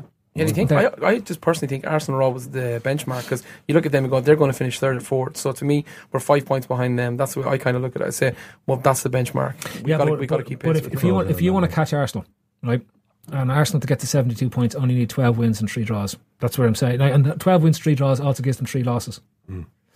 So four losses actually. That's very doable for them. That's very doable. It's four losses, three draws, twelve wins. That's that's that's a doable run over nineteen games. We have to do fourteen wins, two draws, and that's allowing us four losses. Next Sorry, week, three losses. We can only afford to lose three games. We've lost six in the first half of the season. Hmm. That's how hard breaking that top four is going to be now for us. That's why when I know everyone's saying it's only five points away, but when you look at that as purely mathematical, it's a big, big ask. We need to go on the type of run that we had Sturridge and Suarez, you know, bringing us through last year without the quality of Sturridge and Suarez over over that run that's there. Hopefully, we can look at um, everyone. Obviously, wants us to do, but you know, to, get the nine points on the board over the over those three games will be so important. So that's why we must win against Leicester. Fuck f- Wimbledon. You know, just park that. But Just as uh, Phil says that. And by the way, next week on Maths with Phil, we'll be looking at the, the next clutch of games. Um, Molly, can you can you give me a prediction for the Wimbledon match that Phil has just fucked off rem- remarkably easily there? Uh, Wimbledon, how do you see I'm that saying? I want us to win. Go for it, Phil. Oh, are you going to go for uh, 5 1. Phil, your shout for the Wimbledon match. I think it'll be a draw and it'll be a replay. And who wins the replay, Phil? We'll worry about that in the review, oh, preview Oh, of the replay. Stay tuned. Fucking hell. Paul. Ooh. Narrow Liverpool win, Na- na- maybe. narrow. Probably not. Akinfe with maybe. nine goals. Mick, I go for an absolutely dour and dogged 2 1 win. 2 1 win. And I'll take it every day of the week. I think we, I think we might be going out of this competition, but I think we'll do well in the others. Okay, right. Positivity. I am Luis Suarez. You are listening to Trippers Chat. Right. Um, we've a couple of topics we want to talk about before we get into the ones suggested by the listeners. Um, given the frenzied speculation on the back of Liverpool's wretched first half of the season, what does Brendan need to do, do we think, to guarantee his continued tenure at the club? Um, it mightn't be popular among some people who are um, very eager to defend him, and that's uh, admirable. But it, it, it's it's a topic that's been raised, so we have to address it. What might push FSG to go for one of the many names that are being touted about? Do you think, Phil? I'd like to address, given that I, I- I've been on this and, uh, and I'm on record as saying that I, I, I wouldn't I wouldn't be uh, that against seeing him going. Right, to, I, I'd probably prefer to address how he saves his job because I think it's a fair way of looking at it. Go on. because being on the other side of the fence now, I think he needs to he needs to sign a striker who's going to score goals for us. Um, more than anything, he needs to go to FSG and he needs to say to him, if you if I'm if you still have faith in me and you still believe in me, you need to give me the money to sign a striker. Uh, one that's going to score goals, one that's almost a, a, a replica of, of Sturridge, so as that I can either use them in tandem, I can use them in a different in, in, various formations. But I know that if one is injured, I'm going to be able to rely on the other, um, and that's what he, that's the first part. The second bit, whatever whoever they're looking at, or whoever they've identified as a goalkeeper, they need to make sure that they have him in place for the game after the Wimbledon match because we can't keep going on. We can't keep going, and we didn't. We didn't talk about Mignolet uh, on it because I don't think it was. Again, it's the same issues that you have with them. You know what I mean? You, you, what we need now is just address those two positions for the second half of the season. Everything else you can park, you can live with, you can you can move players around, you can do everything, and we can see in that formation he has, we can get around a lot of our issues that we have, say in the midfield and, and elsewhere in the pitch.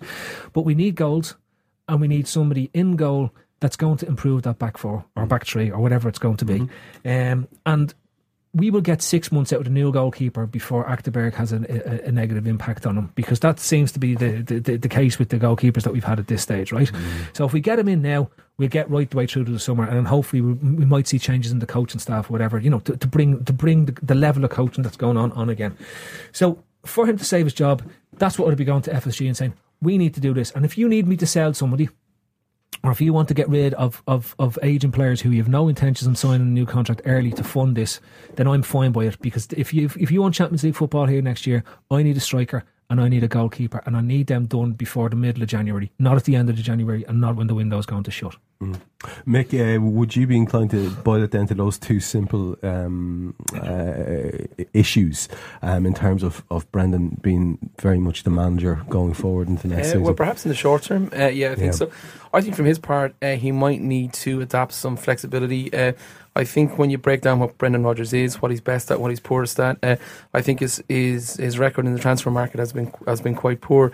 So I don't know if it's not so much on the field, but uh, from behind. I think uh, if we don't get Champions League football, which uh, let's be honest, it's a distinct possibility. I think he'll have to show that he can be flexible.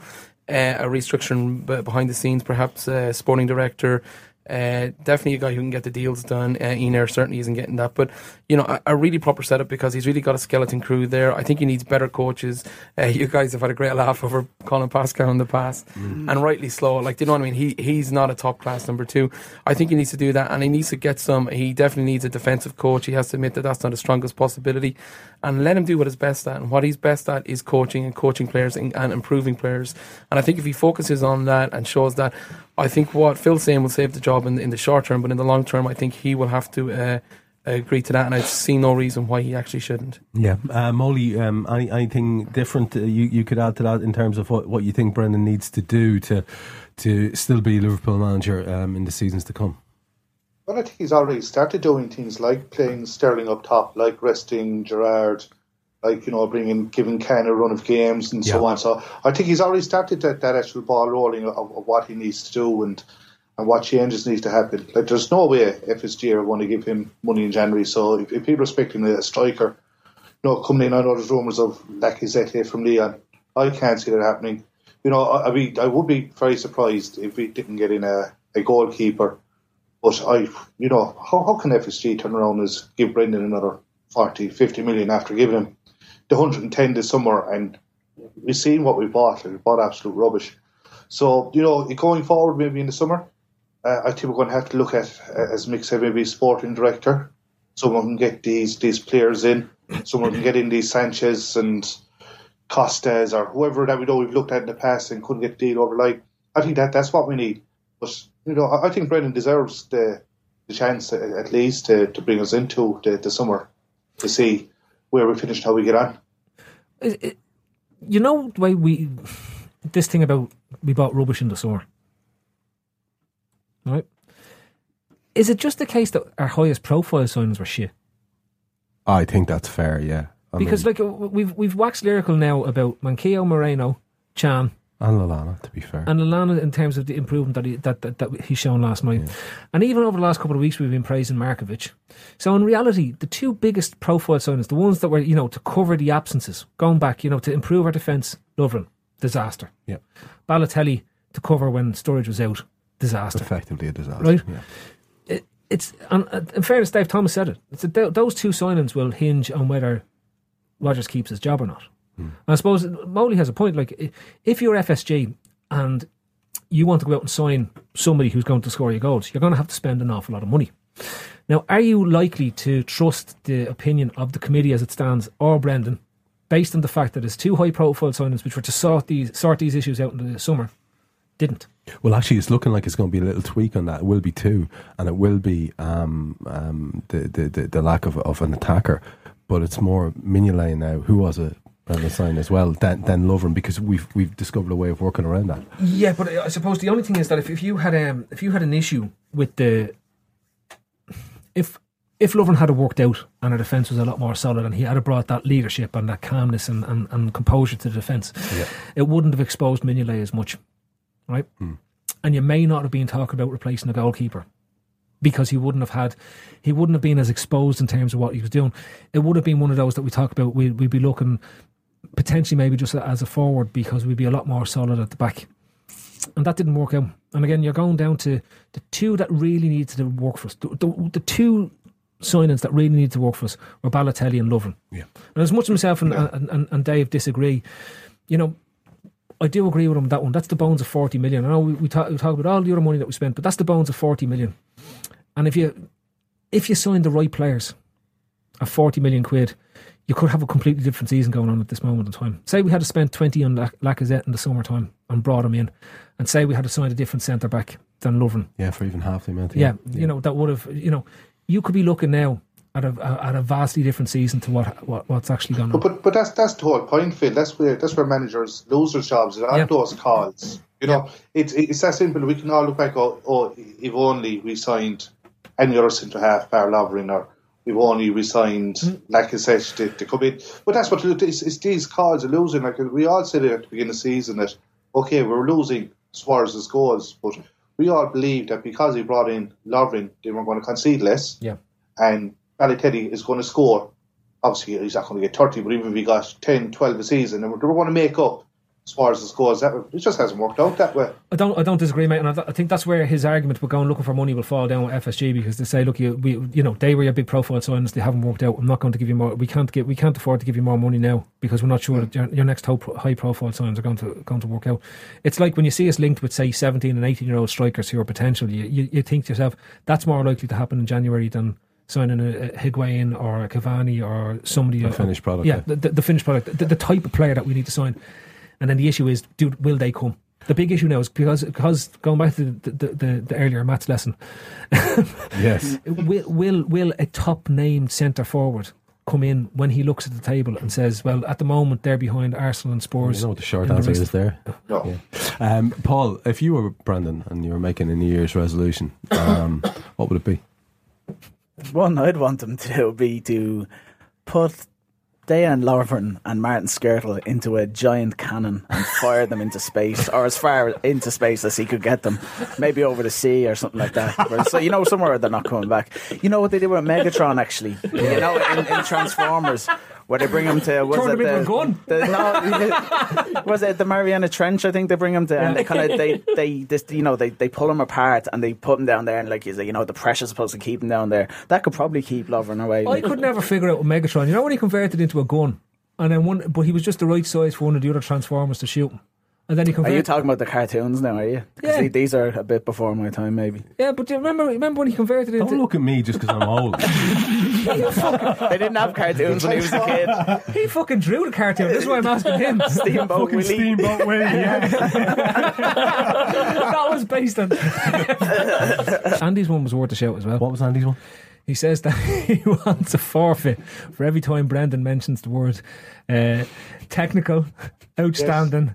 Um, well, give, give me some of your other ones. that you use. Technician. Uh, wo- Technician. wonderful. Wonderful, yeah. Yeah. Post match or, or pre match press conferences, there's a forfeit. The group. Group. Yeah, Beautiful. I think he was able to. What was the forfeit? Had he any I think he was a, a, a bit like the injury machine. He was the arbiter of the forfeit, so I could have offered a slap with a wet fish when he, as soon as he says the words. Yeah, that's. Could you imagine on do you know what, Joe? Bren- He's a wonderful technician.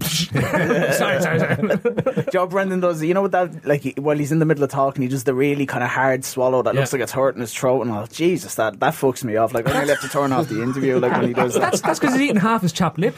You know Yeah, when it's oh, peeling Jesus, off. yeah, that- that's in bits, that It's is. like, oh, every Christmas, he turns it. His face just, just starts to flake. It's like they're taking wallpaper off his lips. Fucking poor bastard. There's a, a controversial one coming in from James here, and he's wondering. Uh, it's a, it's a tea related question, and he's asking T-Rex. Do you take the tea bag out? Uh, before or after you add the milk, and if so, why so? Frankly, I think putting milk in on top of a tea bag is animalistic behaviour. Oh, I, like, It's like hot milk and Weetabix. It's just fucking Oh, wrong. it's fucking wrong. I'm not having that. Like I don't know. Paul- Weirdos have hot milk and Paul, Weetabix. you, you don't. You don't drink coffee. Do you drink tea? Do you? Nah, tea's shy, man. Tea shy, is it? Skip me with this question. Nonsense. I'm with you, Trev. Uh, I'm with you. yeah. The, the milk goes in after you take the tea bag Afterwards. out. Yeah, that's yeah. three in a row. You know, if you run the milk through the tea bag, that's just sick. it's cold milk going through the tea bag. Going It's- through it's like- paper. That's yeah. fucked. Yeah, I'm not like. Stupid, Right. I, I maintain my position that tea's shy, right? But if I did drink it, why would you pour milk onto the tea bag and then you're dragging a big milky tea? Well, like, what is the point? There's nothing to be gained from it at all. Nothing to be gained from it. oh, Molly, fuck that. I'm with you, yeah. Molly, Molly, can you settle list for us? Oh, it's definitely milk once you take the tea bag out. But uh, as you said, why would you pour milk on top of the tea bag? That's that's disgusting. Right. Okay. I want you to bear with me here because there's, there's, oh, this is going to there's, there's, a, there's a little rant here. I want you to bear with me. I'm going to read it out. There is a question coming. So uh, actually, it's at the start, and I'll come back to it at the end. This is uh, this is from Doc on Twitter. He says basically this: What the fuck is Bovril? And which prick thought, let's make some crisps that taste like Bovril? It basically tastes of arse. It's like a hot mug of arse. It's arse flavoured water, and people are drinking it, and no one bats an eyelid, mate. No one. It's on sale in supermarkets. Arse flavoured powder on shelves. I was offered a jug of it yesterday. They may as well have said, "Would you like a taste of my balloon knot?" I'm not. I'm not having it. "Not anymore. It's gone on too long. I'm removing it from supermarkets from now on." And uh, obviously, Doc's gone on some sort of falling down rant around his local Asda. Um, but Molly, Bovril, where do you stand on it as a drink? Just a separate standalone drink. I don't know what Bovril is. Is that like Marmite or something? Is it? It's it's I, have never it's it's, it's basically like oxtail soup. you Oh, I love oxtail soup. I'll give that a bla- yeah, oxtail soup was lovely. Yeah. nice and it's salty with a bit of you know bread and butter dipped in. Yeah, yeah I think I think I'd be okay. You're not Bovril. you're not Um, yeah, all right, yeah. Bo- Bovril's Bovril's one of those products. I don't know what it tastes like because it's one of those that you just look at on the shelf and you just go, nah. What do That- you that- consume, Paul? You don't no tea, no coffee, no no Bovril. What do you drink? Do you drink any hot drinks at all? Would No, you, not would you really, have a hot chocolate? Would you? No, don't like hot That's drinks. shy too, is it? Yeah, Bo- Bovril takes me soft back. drinks are nice. What does Bovril take you back? to, Yeah, Phil? th- me- was Bovril in the house when I was growing up, all right? Oh yeah. Because it was like, it was a That scoop. explains a lot. It was a scoopy jar. It wasn't in sachets A though. Scoopy jar. like it was like a, it was like sort of a treacly type consistency that you put into the cup and you put the boiling water on Oh, top. was it? Yeah. Is it not powder? No, Doc is saying it's powder. it could be powder now. Maybe it Uh. I'm talking about. This is going back. Yeah. Yeah, back that's to- what I thought. I thought it was like it was like Marmite. It was like you know Yeah. this this Yeah, it's like a- fancy stuff that you put in in hot water, mix it up, and Yeah. And would you have a cup of that now? Now, You know. not a fucking. And when you were when you were a young Phil in the sixties. when you're, when, Well, like, uh, you know, when when you trust your parents to give you stuff when when, when You you're do like, trust your parents. uh, up to the age of ten, Yeah, yeah. then you don't trust them. Yeah. So the, here's the acid test. Would you give your child Bovril? Not a fucking. Yeah, there you go. you go for a laugh job. I would for a laugh now and get a picture of them and remind them when they're older talking about Bovril. I, like I've, I've never tasted it, Bovril, or even smelled it, but I can just look at you know the little jar, the little jar of fucking malevolent, horrible stuff, and I just know you have a fair idea what it tastes like. And I have to say, arse, Arse, yeah. probably, I think he's probably, yeah. Uh, this is one from Alex, Mick. It's for you. Um, if you could give yourself a cool nickname, what would it be? Or maybe have you had any nicknames in the past you want to share with us? Uh, I've had a few nicknames, but uh, one recently jumps into mind. Uh, I don't know if any of you guys are fans of the darts, Oh yeah, the World on. Championships that's I'm been on. vaguely aware of So we were all talking about this last week, myself and the family and a few friends. So for people who don't know, it's like uh, Peter Taylor. His nickname is, uh, f- or sorry, Phil Taylor. It's Phil the Power Taylor. Hmm. So we were thinking, right, what would your entrance be, and what would your nickname be? Hmm. So I came up with Mick the Love Muscle Man. The love muscle. the Love Muscle. Excellent. I bring I, I, I bring a little basket. Sponsored by Bovril. No, a li- you bring in a little basket and it's got love hearts and you're throwing them out to the crowd as you're doing your As you're doing as your, you're doing your what's intro. the, what's the music? Oh, the music. That's a question. You haven't thought about this?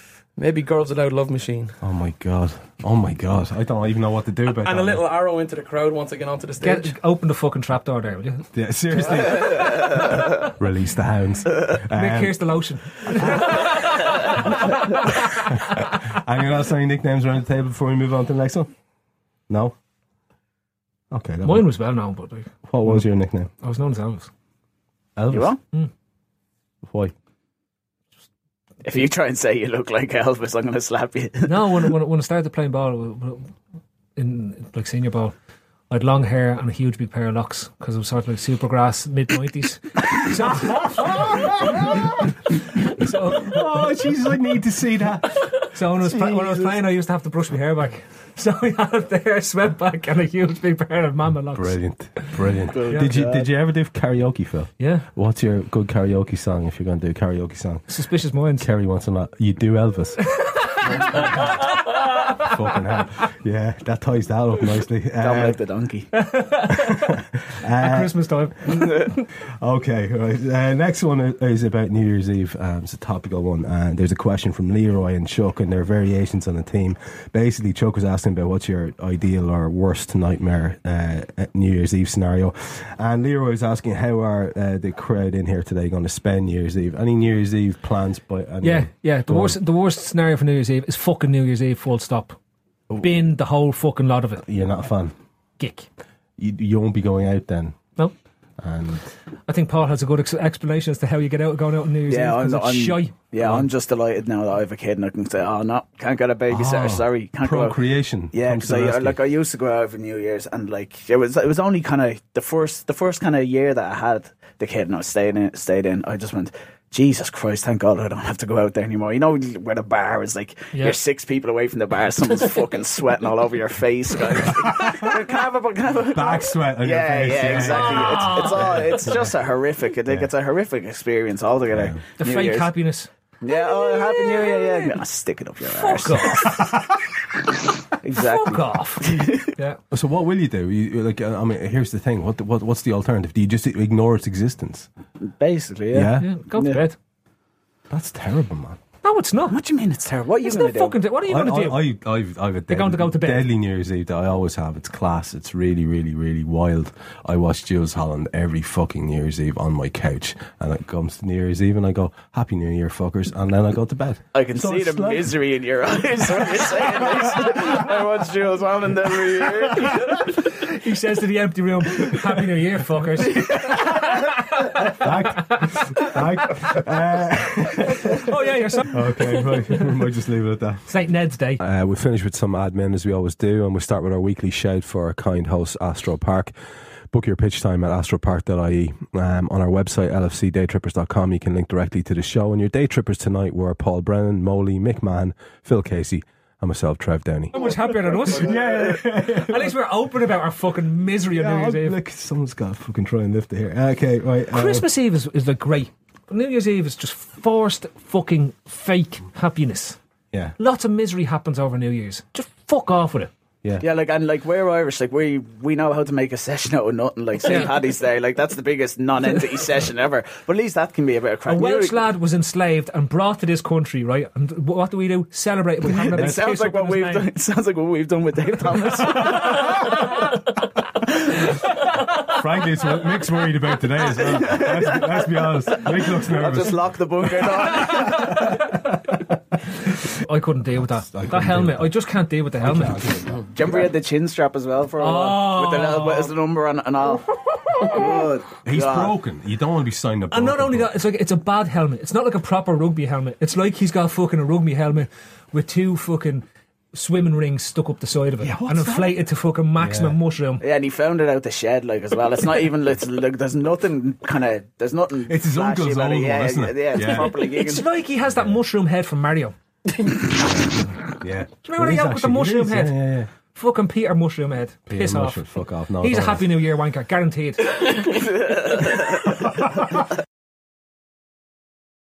So I heard from my sister's friend's cousin that Kohl's has the lowest prices of the season and had to see for myself. For real, the deals are so good. I got my kids' summer tees for $5.99, a cute swimsuit for myself for $17.99, and a shark vacuum for $199.99, which will be great after Sandy Beach days.